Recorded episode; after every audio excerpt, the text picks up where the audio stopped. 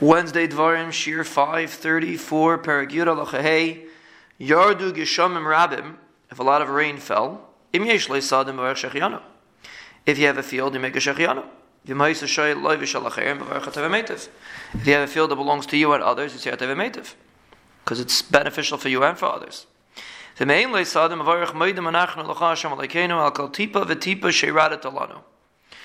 you don't have a field, you say a, a different tefillah, which the Rambam hinted in the beginning of the parak.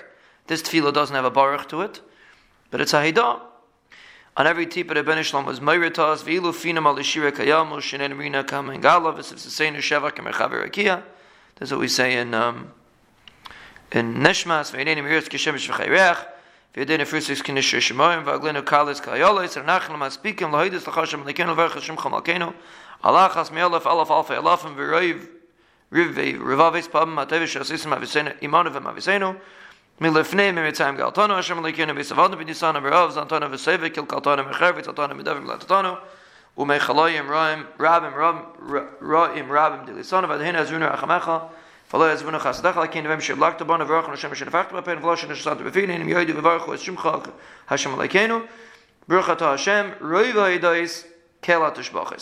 So the Ram says this is the nusach that a person says if he doesn't have a field, he's just thanking for the rain.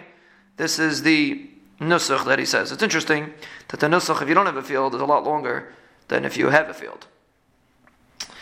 When do you make a bracha on rain? When there's enough water on the ground, and